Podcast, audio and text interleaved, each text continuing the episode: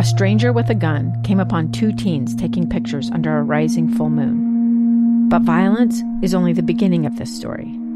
Sometimes I thought, there are no miracles. Yeah, there are, and this is a big one. I'm Amy Donaldson, and I've spent my career talking about how lives are undone by violence. The Letter is a podcast about how lives are remade. Follow The Letter at theletterpodcast.com or wherever you get your podcasts. In today's episode of Project Recovery, You know, I'm at this crossroads if I'm getting these headaches and I'm also overwhelmed and everything just feels like suffocating. This little pill was given to me and I didn't, but you know, once it was coursing through my chemistry, everything just felt better. make sure you listen to the end. Find us on Facebook at Project Recovery. We'll have that and much more coming up.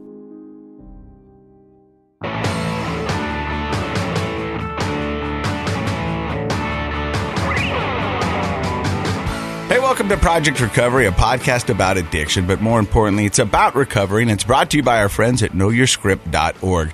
Now, Dr. Matt, when we talk about Know Your Script, uh, we've had a lot of guests on this show who wish they had a program like this back uh, in the day, and they might not be where they are if they did have a program like that. Does that make sense? Oh, completely. I think it's one of the best educational programs out there to help people, families learn about medications, what's safe, what's not, how to talk to your doctors about it, and really to have a plan to keep your home safe from extra meds. Get rid of them. Now, you used a word that I really kind of want to kind of talk a little bit more about, and that's education. And that's what this podcast is, and that's what the recovery world and everybody needs in general is a little better education because a lot of this stuff, uh, you know, we're coming into without any knowledge, and we're trying to figure it out just like everybody else is. And so, when we can educate ourselves about the medications that we are taking, if we can educate ourselves what our loved ones are going through when they're battling addiction, if we can edge our educate ourselves of family members of what they are to expect when someone who's battling addiction goes through. That's what we really want to do with this podcast is educate. We don't have no clear cut answers for anybody out there because I figure recovery is something that you need to find on your own. We want to be a resource. We want to be able to help you find things that might work in your recovery. But we, uh, I've said it from the very get go. This podcast will not make you sober. Right. That's not what this is because we can't make you sober. You can make yourself sober. And that's the only person that can do it. I remember I was talking to uh, this lady the other day about, you know, my recovery. And um, I tried to quit for my wife. I tried to quit for my kids. I tried to quit for my family. I tried to quit for Your job. my job. Yeah. And it wasn't until I decided myself that I'm getting sober for me that it made sense. Now, on this podcast, Dr. Matt, we talk about memes or sayings that they have in the recovery world that sometimes are kind of silly. But I read one, cheesy, but not I- untrue. I read a, I read a meme that really made my recovery make sense to me. And it said, I gave up everything for one thing. Now I'm giving up one thing so I can have everything. Oh, I like that. I like that. And in its purest form, that's what recovery is. And I've said it so many times, and I'm not proud when I say this. I fought harder for alcohol in my life than I did for anything, which is sad. What do you mean by that? You fought for it. Uh, when people would tell me that alcohol is ruining your job, ruining your life, I fought to keep alcohol in my life. I swore up and down that alcohol wasn't the problem. So you, you fought for it by hiding it, justifying it. What? Rather than just admitting that alcohol was Yeah. the problem. You, you kind of forced it back in. Yeah, it was like said it can work. We're having fights not because of alcohol. We're having fights because we're having fights. Uh, I'm not happy with my job, not because you know the work sucks. It's because does that make sense? yeah, totally. Yeah. And so now, to for me to be able to have all these things, I had to give up one thing, I like that. No, I, I think that's that's brilliant. just one thing. Yeah. And I was fighting to keep that one thing in my life while losing everything. that's that's definitely a clear sign of an addiction, right? It's irrational, completely irrational behavior that you would destroy all the important things in your life to keep this one destructive thing in your life. But that's what people do when they're, you know, in that addict mindset. You know, it seems like it makes sense at the time. Oh, it made though hundred percent. Everyone else is like easy to see how irrational and crazy that behavior is. But we've had so many people who sat in this very chair, talked into this very microphone, and talked about things that they thought they would never be doing, but they were oh. doing them. From Right. selling their body to sleeping on the floors to sleeping in parks to robbing family members, Yeah, stealing all to feed their fix. all violating all of their own personal moral codes in order to keep that one thing in their life. And when it comes down and you've got some sobriety under your belt, you can look back and go, how stupid was that? Pretty stupid. I also wanted to talk a little bit about the video we posted online last week. And it's about me being angry about the alcoholic term. Oh, right. Yeah. That uh, seemed to have gotten a lot of people's attention. And uh, a lot of people reached out to me and said, Hey, look, you're doing good. Mm-hmm. And I didn't say that because I wanted people to say, Hey, you're doing good or look how far you're going. I just was talking about that because it bugged me. Mm-hmm. And there was things that I've done in my past that I'm ashamed of. Mm-hmm. But I can tell you right now, I will look you in the eye. I am proud of the guy I am right now. I'm not proud of the things I've done, but I'm proud of where I've been and where I am, and I'm not ashamed to be who I am. For the longest time, right out of my recovery, I was hoping somebody wouldn't mention uh, the problem because then we would kind of just ignore it, or I would bring it up just to kind of take the sail, wind out of their sail. But now I'll stand up in a room of anybody. I will go anywhere and tell you, "Hey, I'm in recovery and I'm okay with it." And if you're not, that's your problem. It's not my problem. Well, I think that um, I think people showing their support on on social media for what you were saying uh, was because they want to encourage you. But I think that a lot of times the advice I read that people give on social media is maybe what they hope someone would say to them as well. Like it's a projection of their own stuff. And I think a lot of those people that were telling you, keep it up, good job, don't give up. I think they're doing the same thing. They're living the same experience or hoping to live the same experience that you're having. And so, uh, I think that's great. I love the fact that we have so many people that'll go on social media and encourage you because partly they like you and they, and they want to see you keep being, um, you know, the, the voice for, for the movement of, of sobriety and, and recovery. But also because that, that's, that's what they're doing. That's part of their experience too. And, and I don't want to sound ungrateful because I'm grateful for the kind words and I love. Oh, I know you are. But Yeah. but but but I, I, I I didn't want people to think that I was virtual signaling because there's a lot of people in this industry that do virtual signaling, and it's actually a coping coping mechanism for a lot of addicts who mm-hmm. will do this virtual signaling so that they can get some love and distract from what the real problem is. And Right. and, and, and and I didn't want anyone to think that I was doing that. I am so grateful for this podcast. I am so grateful for everybody who's followed me and supported me. I'm even grateful for those who doubted me because they gave me fuel, and I appreciate that. I was going to say it's it's not all love. No, it's not. No, it's on not. social media. I think it keeps you keeps us all humble enough, you know. But and, you know. and, and and for that I'm eternally grateful. But you know, I I love this community. I love our Facebook page. I love our Instagram. I love everything that goes on into it. And when I end all my posts now, I've been saying I love you and I mean it, and I truly do mean it. And just for the listeners, you've been saying that for years. I when That- I first got into radio 20 Yeah. years ago, I'd hang up and go, "I love you," and uh, the host called me and goes, "Hey, you said you loved me." I go, "Yeah." You guys don't end your calls like that, and they go, "No." No. I go, "I'm going to keep doing it because that's me." And, and Yeah, so- that's that's your style, and and I think we all feel it when we're hanging around with you, and even the people that are just listening to the show feel it. So, All right, well, let's get on to our guest. Our guest today is somebody that I've been trying to get on the podcast Right. for the past four months. I'm going to leave you with this teaser. She's best friends with my ex-wife, oh, and she's got a story to tell. Is she going to dish a little? Stick around. More Project Recovery. We'll be right back. I'm Dave Cawley, investigative journalist and host of the podcast Cold. In October of 1985, a woman named Sheree Warren left work at a busy Salt Lake City office. to meet her estranged husband at a downtown auto dealership. She never made it home. Sheree's car surfaced weeks later in Las Vegas. in the parking lot of a hotel casino. No one knows how it got there. Strange. It was strange. Both Sheree's estranged husband and her boyfriend raised suspicion for investigators, I kind of thought that he might have done something. but no arrests were ever made. In Cold Season 3, we dig into double lives, make new connections in the case, and examine the difficulty raised by reasonable doubt. We want answers just as much as anyone else. They have creeps like that now too, so nothing's changed. That's the new Cold Season 3 The Search for Sheree, now available anywhere you get your podcasts.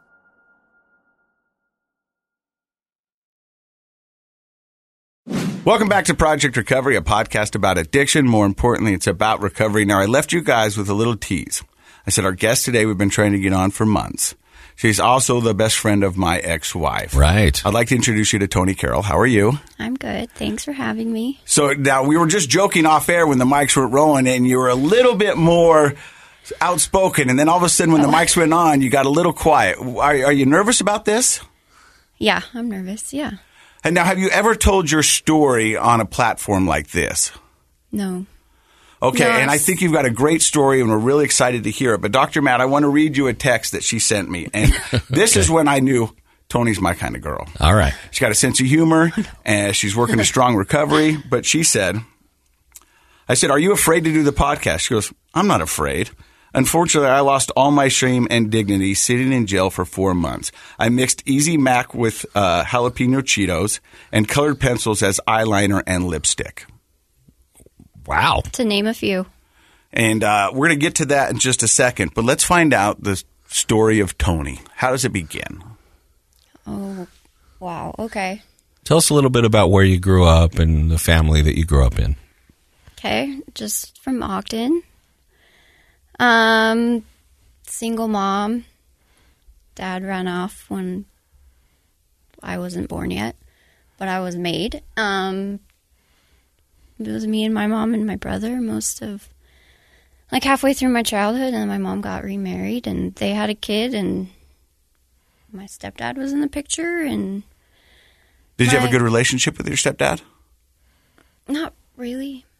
He's nice, but he was always pretty guarded. He also has had he drank while I was young and and that was kind of ugly. I I don't know that I could say he was an alcoholic or anything, but there was drinking and arguing a little bit, but And we've talked about on the show that uh, especially alcohol, but really anything that that you're intoxicated with, uh, sort of creates a barrier or a distance between you and your connect your ability to connect with other people. And I don't know if that's uh, your friends, maybe that's not a big deal, but trying to parent and be an addict at the same time, or even if he wasn't, just drinking on a regular basis.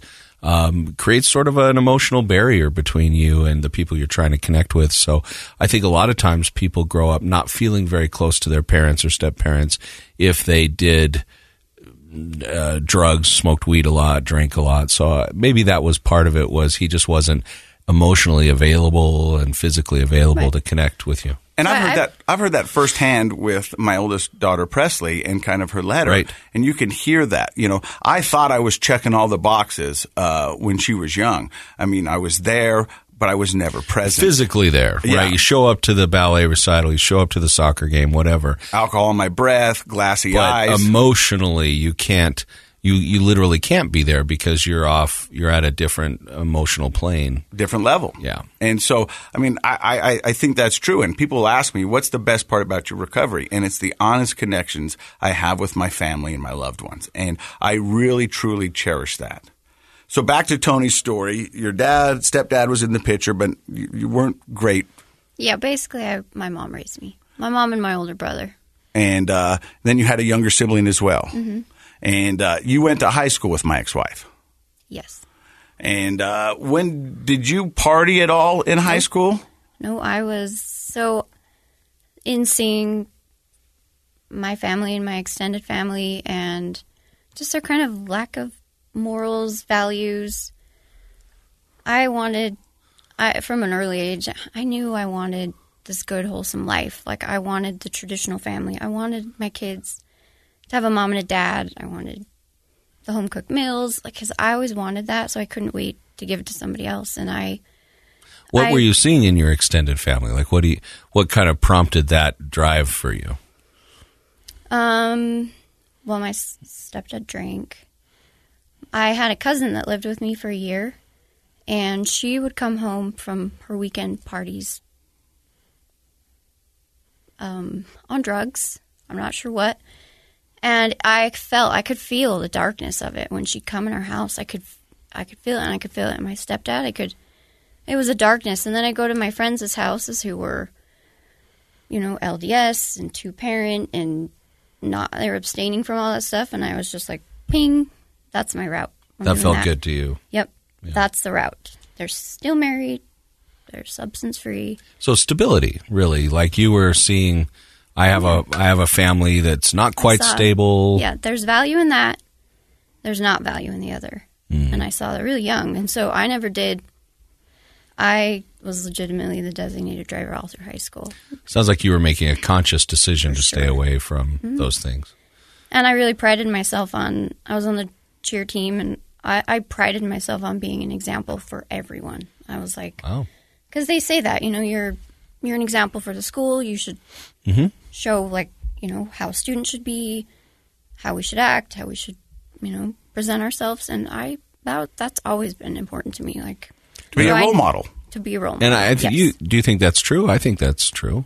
Like those Me? kids, well, kids in those positions, people are watching them, right? Mm-hmm. The younger kids coming up. I remember, um, you know, growing up in a small town and kind of uh, idolizing, admiring some of the the athletes and student government people older than me, and and probably whatever they did, I thought was pretty cool. So you took that role seriously. It sounds like. yeah, for sure. So pretty straight laced all through high school. Uh, cheerleader, role model, taking it very serious. Yes. Wow, I didn't mess up once. Getting good grades. Yeah, great grades. Nice. Yeah. Where does it go good. after high school? Went followed my well, tried on a, du- a couple different colleges, and then ended up following my brother up to Logan and Utah State, home of the Utah Aggies. State. Yep. I was there five years, almost graduated. Yeah. Hang out with yeah. hung And out with some of our joint friends. Yeah. And so you're you're up there at Utah State, and were you going into a certain field, or were you kind of just trying to find uh, your way in life? Well, I was studying to become a nurse, mixed with way too much snowboarding and skipping school. Up at Beaver Mountain. Yeah. Yep. Yeah, it's a great great hill. Yeah. Sea holters are awesome. And so uh, you graduate, or did you did you fall in love? I met Jake through a joint, my now husband, through a joint, my brother's roommate, and fol- followed him to Salt Lake, basically.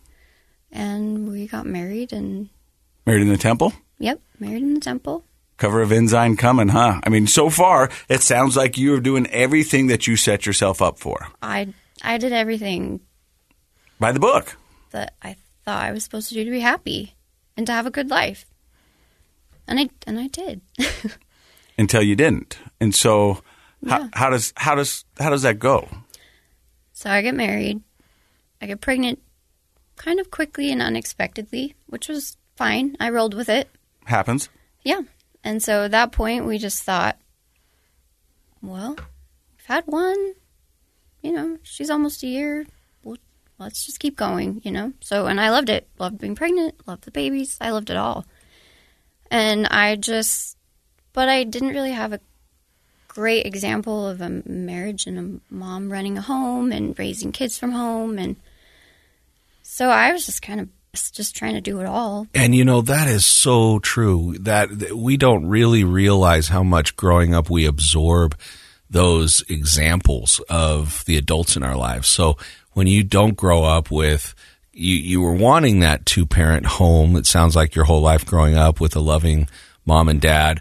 But when you don't have that as your example, then when you're in that position, you, you kind of realize, oh, my tool belt's kind of empty. I don't have the tools in here. It's hard. And so it probably felt extra difficult because you didn't sort of have those natural things to draw on that you would have maybe, you know, ideally would have seen if you had two parents that were, you know, both active, good uh, parents in your home. How young were you You have to make it up yourself. You know, you have to figure it out. How young were you when you had your first?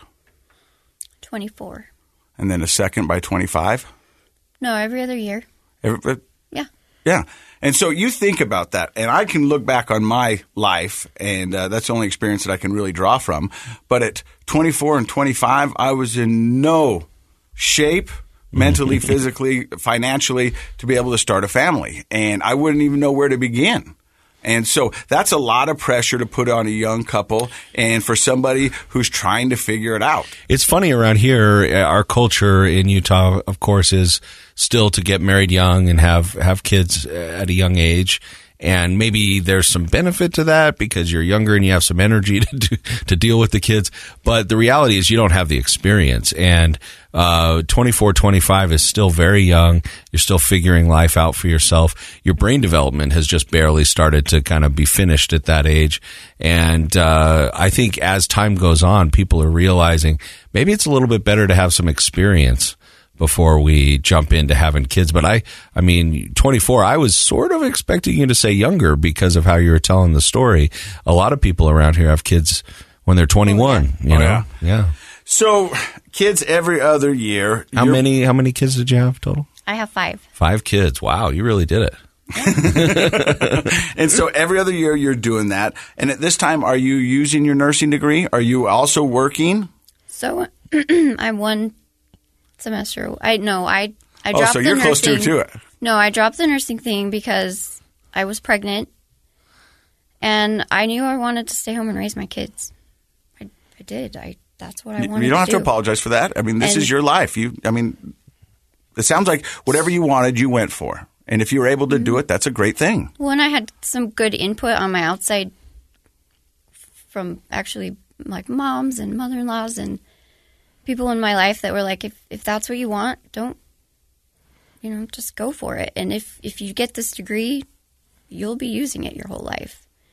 And I knew, you know, looking back, that probably was a mistake, but Do you wish you had gotten your degree? Is that what you're saying? I don't know. Um, I mean, I I'm one semester away from a psychology degree. I just changed it to psychology because that was really interesting. But there's been times where I'm like, it would be nice if I had a degree because I could go work because we need money mm. a lot of times. But I think I'd continue to work and I'd go that route. I mean, if I could use it and I could make good money, I I would. So Well, it's It- interesting. Sometimes we look back on those things and second guess ourselves, but in the end, I guess it's we do what we do, and I, I it doesn't sound like you feel regretful of having your kids. I don't, and I don't regret. I Yeah. it's very important to me to stay at home to raise them. I know there a lot of good things come from that, and Yeah, a lot of a lot of good so things. for me, can, I'm like, sure. it would be nice if I had it. Maybe I'd use it, but I don't think I'd be doing anything different. And I'm also feel very educated, so I I Yeah. feel content. It's all good. So, five kids now. So I have four, Uh huh. And then my addiction happened. hmm So, when you say your addiction happens, because this is someone that you've said by your own admission, Yeah, I hadn't touched. And to be perfectly honest, I didn't know what a, a painkiller was. I didn't. I didn't know it was heroin in pill form. I had no idea. Well, it I remember back. I had gotten prescribed them when I had babies, and you know, you take them. I don't. I don't even remember if I took them. You know what? It, it's interesting that she says that because you know, and, and what I do now, if I'm out talking to people and we talk about past experiences and about some of the drugs and the things that I've done and all that stuff, and I'll say, "Well, I've never done heroin," and they go, "Yeah, you have," and I go. No, I'm pretty sure I've never done heroin. I would know if I did heroin. and they go, "You ever taken a pain pill?" And I was like, "Yeah." And he goes, "That's heroin." And it, it, it, it, it, no, in, in a in a in a in a, in a in different f- chemical format. form. And Yeah, I was like, yeah. "Oh," but I understand what she says. right. I didn't know what a pain pill was. I didn't know what I didn't know the power of it. I mean, I think back definitely. then a lot of people were oblivious to what actually it And was. that goes back to our sponsorship on Know Your Script. I mean, that's that's the education that people need and that you didn't have and I didn't have and you didn't have when we were, you know, young and being prescribed things for surgeries or whatnot. You we, nobody had explained it that it's an it's an opiate and that and, and heroin's an opiate and and here's why it's dangerous and here's why you know how to use it properly and and empowering people to to know how to talk to their doctors or prescribers about it. So yeah, I mean it's uh it's a it's surprisingly dangerous and powerful.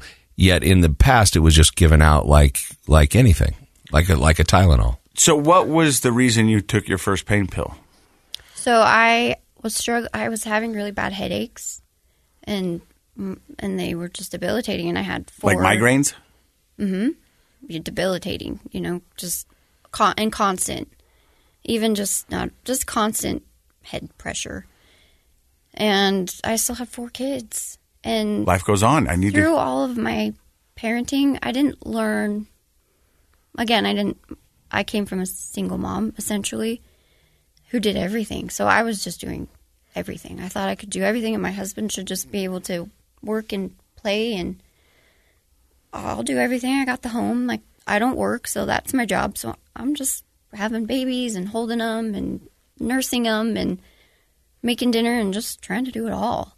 And then I get these headaches, and it's like, um, I still have to do X, Y, and Z.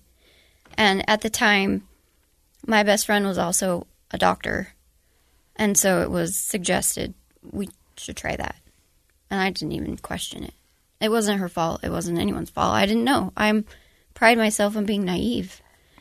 You know, I've never taken anything. I never do any. I've never done anything. I don't even want to know about it. And your intention wasn't to abuse the substance. Your intention was to get some relief from your headaches, right? Right? I didn't. I didn't know what it was. I thought it was like Tylenol, but a little stronger. You know? Yeah, it's a little stronger. And, you, and and when you took it, did it help with the headaches? Yeah. Oh, for sure. And oh, it was instant. Like, yeah, pretty much instant addiction. Like, really? uh, my pain was so bad. It was so long and so chronic. I mean, just months and months of just tight head, just pounding heads and Have you ever had a migraine, Casey? Have you ever had a real migraine? No. Okay, so I have, and actually not to the to the ex- the chronicity that you are describing. I haven't had it for months, but I've had it where it shuts me down for a day, and I can just tell you right now that is one of the most not just miserable experiences, but it makes you feel kind of crazy, like you just can't function. And mm-hmm. to try to raise children, have any other responsibility, uh, I just can't imagine it. Right. Well, and what I didn't realize at the time was all of that was just all this emotional s- stuff. I was just stuffing. I was just a stuffer all those years. You know, well, ooh, that's a little bit not okay with me. I better stuff that. Ooh, that kind of hurt my feelings. I better stuff that. Ooh, I don't feel like I can do this, but I should. Okay, I'll do it. Stuff that. You know, I was just holding all this stuff and I was manifesting in just tension. All, I was just holding all in here. It was like just this big weight on top of my head. Well, it's like taking a two liter bottle and shaking it up. Eventually, the pressure's got to come out somewhere. And what people need to understand is, you know, psychological and emotional things are also physical. They, they, oh, it's all you can't have a thought, you can't have a, a feeling without a, a neural connection going off in your brain. And so when you say you're a stuffer, people who are stuffers, and lots of us are, eventually a physical pressure builds inside and it has to come out somewhere and somehow. And it comes out differently in different people, but headaches are very common for people who stuff, stuff, stuff because you're building a physical pressure inside your body. It's not just psychological. It's not just emotional. There really is no difference. It's just two sides of the same Right, well, coin. it's just energy that's being, it just needs to go somewhere. It needs to be expressed. It needs to be felt. It needs to be dealt with. It can't just be held, you know, in your gut all the time. Right. So you have these crazy headaches. Uh, suggestion of a doctor friend says you might want to try this. You take a pill, instantaneously you feel better. Yep. And you also say instantaneously you felt like you were hooked. Well, I was, feel like I was at this place and I was in a struggling place, just overwhelmed and just exerted to the bone, you know, just kid after kid after kid and moving and building houses and just doing all the things and just being awesome all the time. It was exhausting. no, I, I, I, I can see it. And it kind of got to where I was like, well, I, you know, I need to let some stuff go. I need to maybe ask for more help. I need to speak my mind a little more. I need to take care, better care of myself. Well, I was going to say in- that, and I'm but not a therapist, but Dr. Matt would say this is where self care is Well, very But yes, but needed. that many years ago, we didn't talk about self care. talk and therapy. People didn't talk about going to therapy or their anything. No. So, but instead of, you know, I'm at this crossroads if I'm getting these headaches and I'm also overwhelmed and everything just feels like suffocating. This little pill was given to me and I didn't, but, you know, once it was coursing through my chemistry, everything just felt better.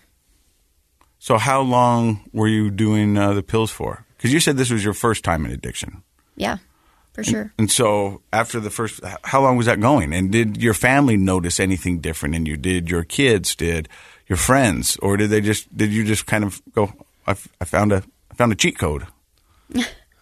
Um, it was about a year, and it was a joint thing with this friend of mine. We were we became in it together, Uh huh. so it was just real easy and real.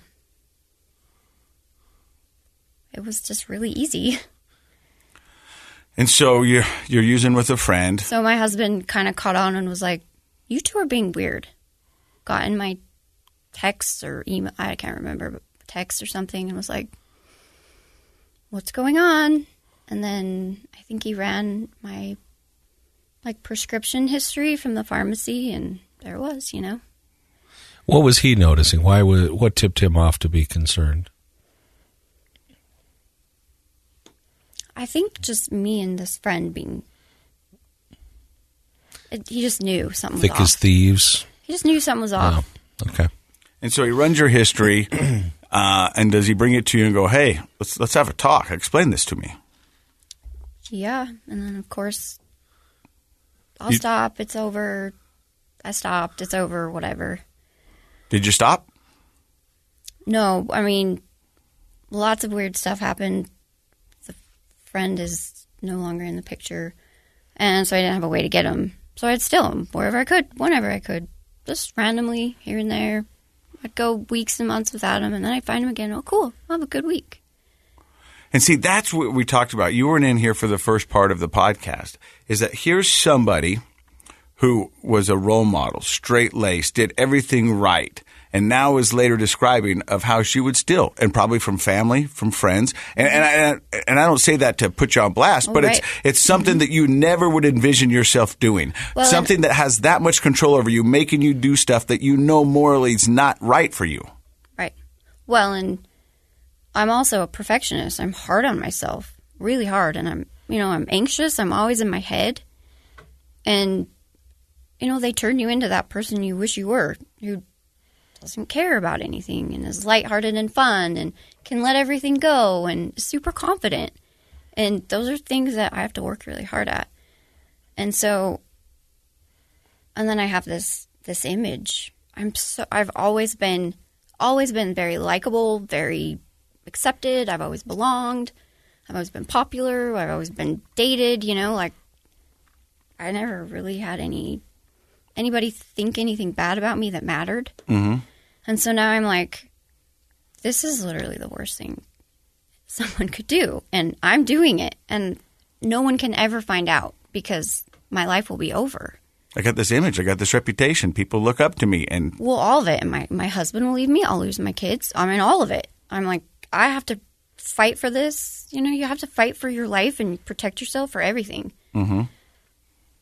so then The fear of losing. And the fear of the truth of what you're doing and who you are right now, and it's not you. It's like you can't even admit it because you can't even believe it yourself. Mm-hmm. And so having all the people that you love and admire and have always loved and admire you find out that you're An addict. an addict, but it, it's it feels so much worse than an addict. That that you're phony, that you're messed up, that you're crazy, that you have issues, that you're struggling in life.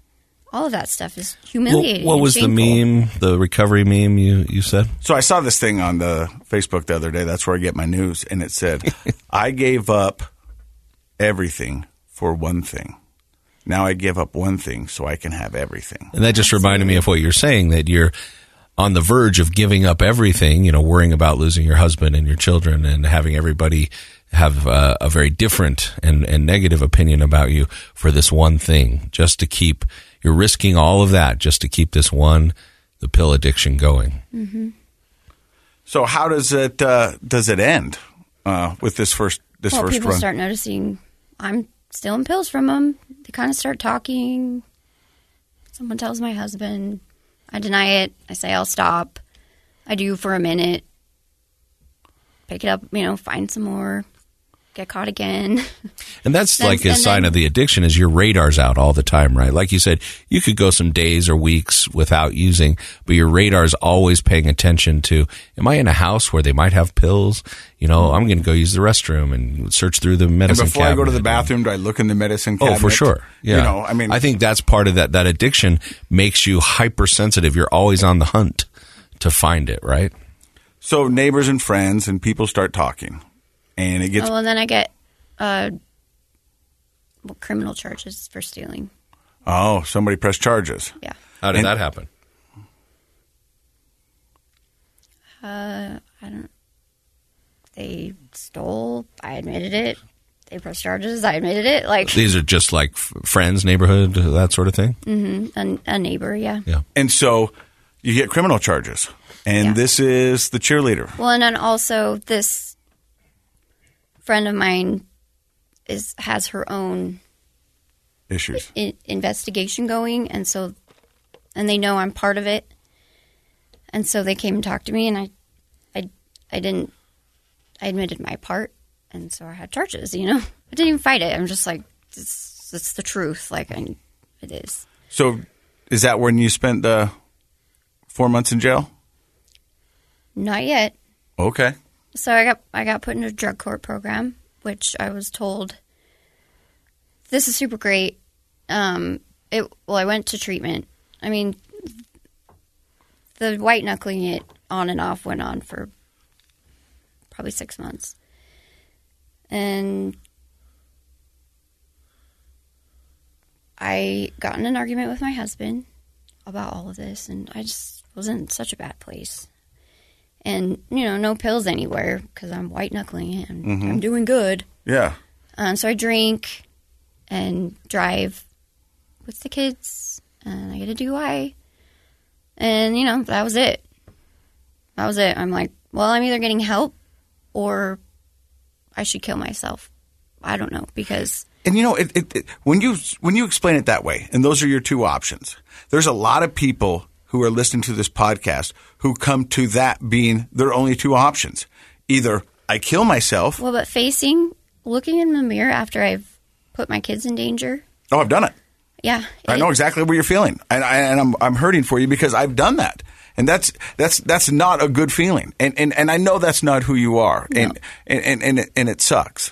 But when you think your only options are getting help or kill myself, Well, and then I had my my ward neighborhood posting my mugshot on Facebook and texting it like they made a chain call through the whole ward list.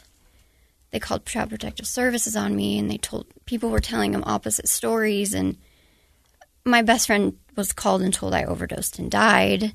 It just it blew up. And it was like way I mean, it was bad. I was bad. I was sick. I needed help. I was in a dark place. But all of and I my But a lot of social shaming was going on. It so sounds like. this for me the social shaming was so much harder than not using again, and it still is. I don't struggle not to use, but every single day I struggle with how much shame I feel. My I lived in a really a really certain type of neighborhood, all the same houses, all the same people. And I, I was a very uncomfortable person. And people said bad things about my kids. My kids stopped having friends. I mean, it was just this chain of people talking and me hearing, getting back and hearing all these things that were. Now I don't, now it's funny to me. But all this stuff that was like next level, like putting uh, needles in my arms and dealing drugs, stealing them so I can sell them, driving to Salt Lake and buying them off the street, overdosing. You know, all this stuff that like real addicts so do. I'm gossip. like- People were Yeah. gossiping about you within the neighborhood. And for me, I was like, I'm, I'm, I'm not that, I'm not that bad. But now I know it's, it's all, we're all, it's all the same. It doesn't matter what the form you're taking it or what you're taking or what you're doing. It's, it's all the same. But it was, Well, but I'm going to jump in there for a second, though, because it isn't. It, when people gossip and when they shame each other, That's what holds this process of recovery back.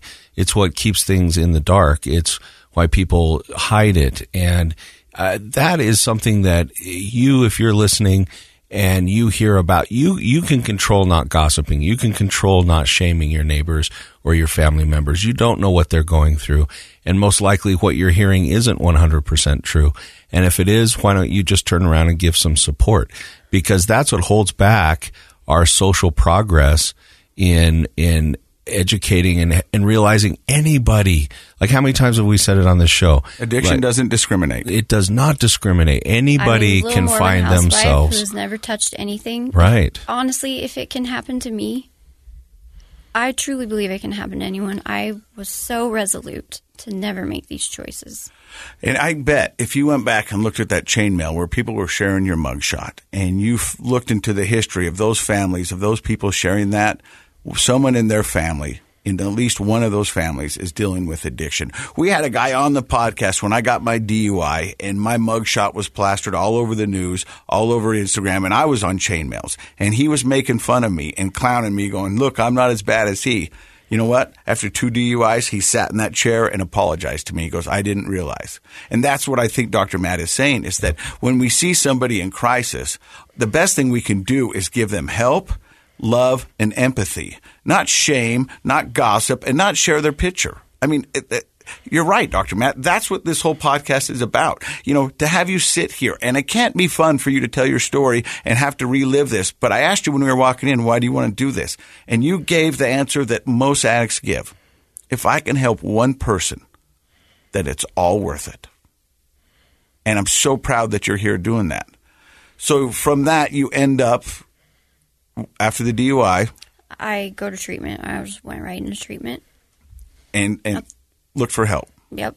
Hardest, for sure, the hardest thing. I'd never been away from my kids for more than, I think, four nights ever.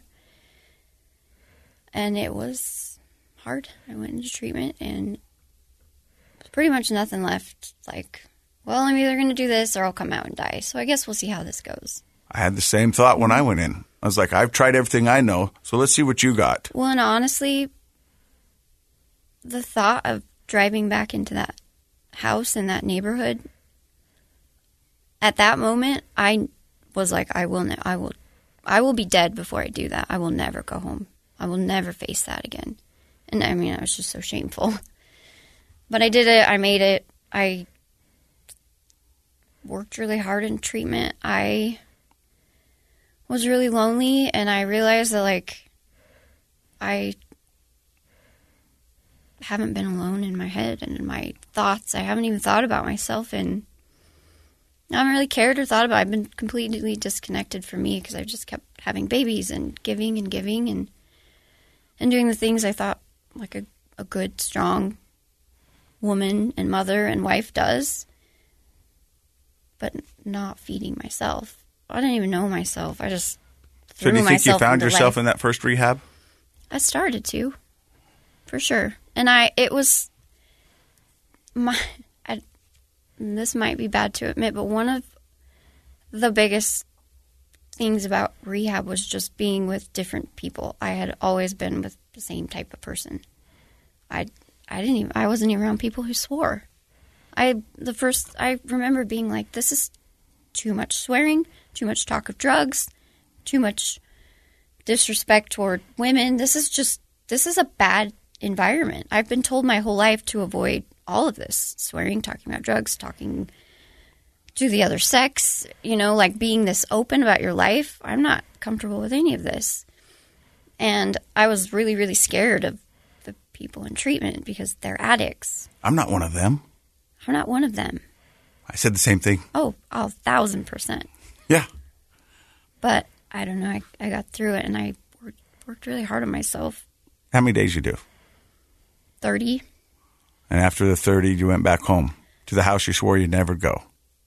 Yeah, I did. And I did 90 days of IOP. IOP. And I got put in this drug, drug court program. Um, not really knowing what I was getting into. Being told that it would be, oh, it'll be fine. You're clean. It'll be fine. You'll, you'll breeze through it because you're clean. Well, I didn't breeze through it, even though I stayed clean. I was in this intense court program where literally I had too much water in my urine and I got a night in jail. I got too little blood or pee in my urine and I got community service. So then I had been taking, and I had told the drug court when I started that I was taking trazodone that my treatment center provided, that my doctor, who's an addiction specialist, gave me, and I see him still. It's a to this common day. common medicine. Uh, they, they gave me trazodone in, in my recovery as well. It was to help they- me sleep at night. They gave it to me in treatment. Yeah, yeah. And so, and told me to continue taking it. So Yeah. I did, and I told this program. Well, about two months before I was about to graduate through this program, and I had done a couple of random two nighter jail stays because I, my creatinine was low. I had too much water. Hmm. I have no body mass, and so I literally just couldn't drink water for a year. and so I had taken a trazodone, and for whatever reason, it popped up as ecstasy. And they gave me four months in jail. And there was no way to combat that. Well, we tried everything because generally drug court is about not putting people in jail. And I had done so well. I, I besides the creatinine, Yeah. like I had done really well. So, and people usually don't go to jail that long. But I did. He picked me, and I did it. And we, tr- I mean, we tried everything. We, I, my, my doctors wrote, my therapists from treatment wrote, my therapist from after treatment wrote, all of my family and friends wrote in, and they were just like, four months. She's doing well. She has family. All the, you know, but oh, I sat there, got down to 85 pounds. I made it in jail for four months. And honestly, if I can do that, I can do anything. It was beyond horrible. Why? Well, for one, I was away from my kids and my husband. I had lost, I'm controlling, you know, I have to be in control of everything. I'm perfectionist. I just had to let it all go. And like my kids were embarrassed. Like people were saying, you know, your mom's in jail. Thanks, dance moms. Thanks, dance, for telling everybody that. You know, it every other day, my kids crying on the phone. It was horrible, and it just felt it felt so unfair.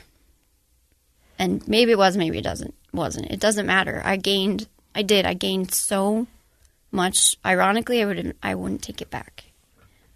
Isn't that crazy? But uh, but really, if I mean, I, I, I get it. I I would sit in the rooms, Doctor Matt, and some guy would stand up and he'd go, "I wouldn't wish this disease upon my worst enemies, but I wouldn't change the fact that I got it for anything." And I sat there and I'd go, "You are absolutely crazy. uh, th- this is the worst thing that's ever happened to me. I will never be proudful of this. I will never."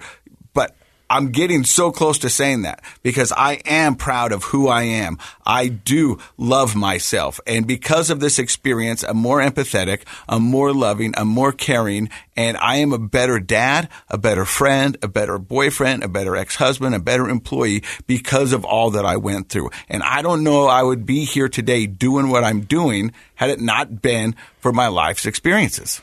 Well, we I've said it before. Resistance promotes growth, and uh, if you don't have resistance in your life, you have a hard time growing and becoming the rich person with depth that you could become. And so, I think when a person says something like like what you're describing, that I wouldn't. I wouldn't give this up. I, I would, uh, you know, I appreciate the experience. It's because you've gotten to the point where you recognize the growth that's come from it and that depth that it gives you as a human being. And, uh, you know, there's some dance moms out there that don't have the depth, but you have it. Well, and how lucky, in a sense. I mean, I got to go live with the, I mean, Criminals. criminals. Yeah. Like live with them. Yeah. Like hold them and cry with them, and get strip searched with them. You know, and like I just, I just decided like I have to make this the best that I can, and so I just would dive into the people in there. And I formed like really great bonds with people with no teeth and with people who lived up on the hill above the Capitol. And we'd talk about it and they'd tell me all the things they've been through and they tell me about their kids and they tell me about their regrets and what they used to do. And it was just so grounding to be like, there is an ocean of beauty in every single person. It doesn't matter if you have teeth because they're Messed gone. out. Yeah. It it doesn't matter. And I thought addicts were so just so awful. And then I looked at the, there was a girl particular in treatment that just had the most horrific childhood. The most horrific. I'll leave it at that. And I thought and you're you're she had gotten addicted to meth as a teenager and then stayed clean for 10 years and then started drinking and I and I just thought after all you went through as a child you're even still trying why am I complaining? Like if any of us had gone through that we wouldn't still be trying. And so it just it completely taught me that you don't know why that person's there. And if you if your grandpa had done what her grandpa had done to you you would have been you'd be sitting right here. You'd probably be who knows on a street with a needle in your arm or dead probably just dead. Like you would have given up and i It- think all of us addicts my one of my therapists in treatment once said this we all have this choice when we're like okay i'm going to get clean. And it's like i can either make being an addict the worst thing about me or i can make it the best thing about me. And i definitely found i feel like i got here with i had to get there before i could do this podcast to really believe it myself. I'm like okay there's absolutely nothing i'm afraid of anymore i'm not ashamed i'm like there's still some people in my in my life that I talk to a little bit that maybe I'm not sure if they've heard the rumors about me. But I'm at a point where I'm like, no, you have to know this about me if you're going to be close to me at all because it's the best thing about me. Like, and you have to know it or else just move along. It's amazing how our perspective changes when we are exposed to new things and new places and new people. And I think that's a that's a beautiful uh, progression in your story from being you know uh, in treatment four months and feeling scared about the people you were around and that these are the kind of people I shouldn't be around to then being diving into connecting with those people and realizing uh, no matter what our background is and how rough we might seem on the outside, we're all tender people who have a reason for being where we're at and that we can kind of love and support each other. And, and, uh, that's a tough way to learn that lesson being removed from your family for so long. But what a cool progression in your story to go from fear of others to connection with, with other people. You know That's what I pretty love great. ab- I love about Tony's story is, um, and I think we forget about this, and even I do when we're talking about addicts. I think a lot of people think addicts don't have hearts. You know, that there's not somebody inside that's looking for help, that's crying, that's trying to run from something. We think of addicts as these people who steal from us, people who do bad things and, and do all the other stuff. But the reality is addicts do have a heart. And if we can reach that heart and if we can help them, I mean, th- th- they are scary. Some of us are scary and some of us are not. Addicts come in all shape, size, and form. But the fact that you could sit down in there and talk with, you know, other addicts and realize you have a commonality, you have something in common, and that, you know, you're finding out what they went through, their story to get where they are. I mean, I think that's a beautiful thing. And I, and I agree with Dr. Matt. The fact that you didn't want to be around them in your first rehab to where you wanted to love and help them in the four months in prison. I mean, I think that's a beautiful transformation. Jail, not prison. Jail. Yeah. No, it wasn't. I, I ended. They had me in this treatment while I was in jail, so I had to go to a little class in another room with another group of people who had drug problems, and I just dove into it, and I ended up starting teaching the class and running it, and and I I feel like I made a difference, and that made it okay when I was finally released. I just had stacks of letters from people that were like, you make me have hope that there's good people out there. You make me have hope that I can do it. you're such a good example. You gave me tools that I think maybe I'll try that. And I just thought, okay, then, I mean, maybe my family will be okay. I think maybe they could sacrifice that four months for the help I gave the other people. Let's look at it that way. I think that that's exactly how to look at it. And we don't, our plans in life uh, don't always work out the way we think. But by, you've said it a couple different ways, diving in to your situation, making the most out of your situation, you found those opportunities in a unlikely place. But gosh, who needs it? Who needs inspiration more than people that are at their rock bottom? Right. Well, and you also face this choice in all of this of am I going to be broken open or am I going to kind of guard myself and am I going to, you know, am I going to break open and just roll with it? And I had like all of I had these high school friends that I had had forever. We had all our kids together, super close for 20 years, known some of them since 4th grade. Well, when I went in treatment, I haven't talked to him since. I've reached out to him, I've apologized, I've texted him on my birthdays, and really up until like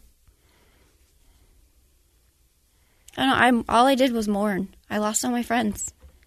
I'm Yeah. not even worthy of these friends. I, they've known me for 20, 25 years, and they don't want Well, anything to that do with says that says everything Well, about was- them and not about you. But it made me think. They've known me this long, and now they know this about me. They don't want me. Anybody who just barely meets me now that I'm starting over. If this is all they're knowing about me, I'm never going to have any friends again. But I just thought, and I didn't for a, a while. I just closed off, and I just thought, no one, you know, I don't relate to anybody. I don't.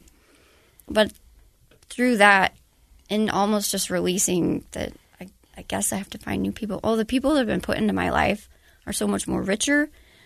They have so much more perception. We have so much more connection. I mean, I feel on a soul level. It's like, thank you for.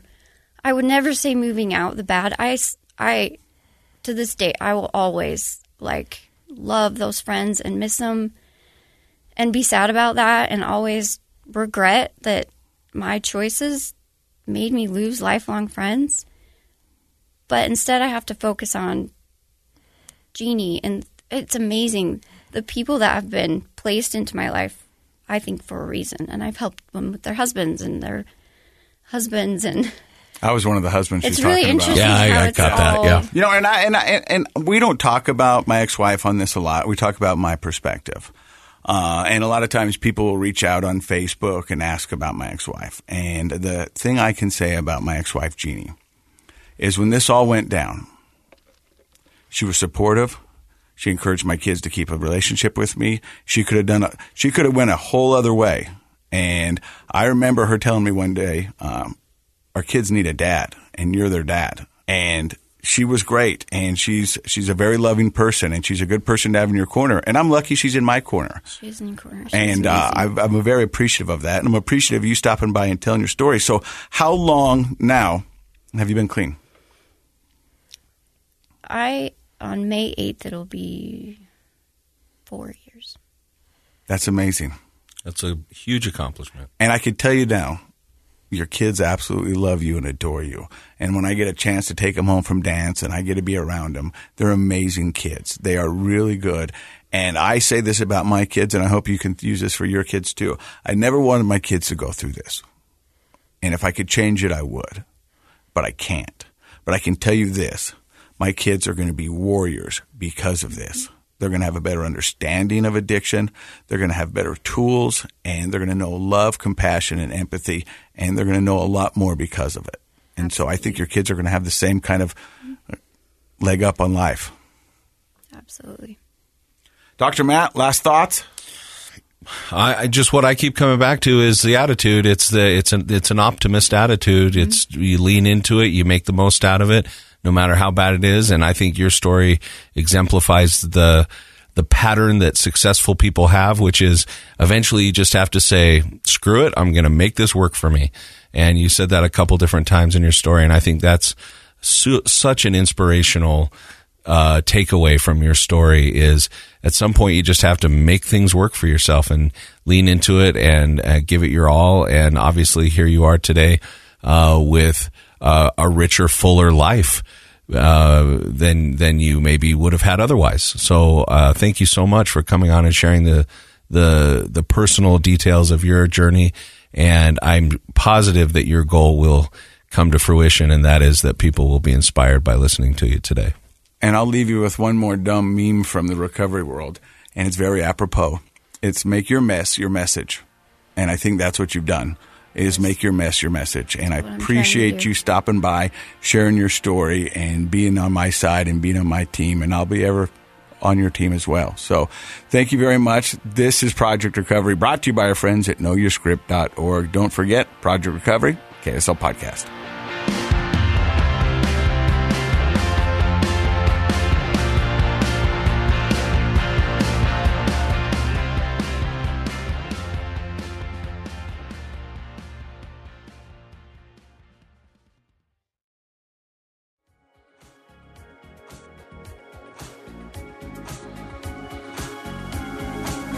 Contents of this program are for informational purposes only. The program is not intended to be a substitute for professional medical advice, diagnosis, or treatment. Always seek the advice of your physician, licensed therapist, or other qualified health provider with any questions you may have regarding a medical condition. Never disregard professional medical advice or delay in seeking it because of something you've heard on this program. KSL does not recommend or endorse any specific tests, physicians, products, procedures, opinions, or other information that may be mentioned on the program. Reliance on any information provided on the program is solely at your own risk. I'm Dave Cawley, investigative journalist and host of the podcast Cold. In October of 1985, a woman named Sheree Warren left work at a busy Salt Lake City office. To meet her estranged husband at a downtown auto dealership. She never made it home.